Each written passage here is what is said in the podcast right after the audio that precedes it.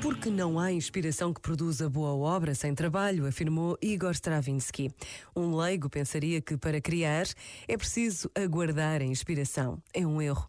Não que eu queira negar a importância da inspiração, pelo contrário, considero-a uma força motriz que encontramos em toda a atividade humana e que, portanto, não é apenas um monopólio dos artistas. Essa força, porém, só desabrocha quando algum esforço a põe em movimento.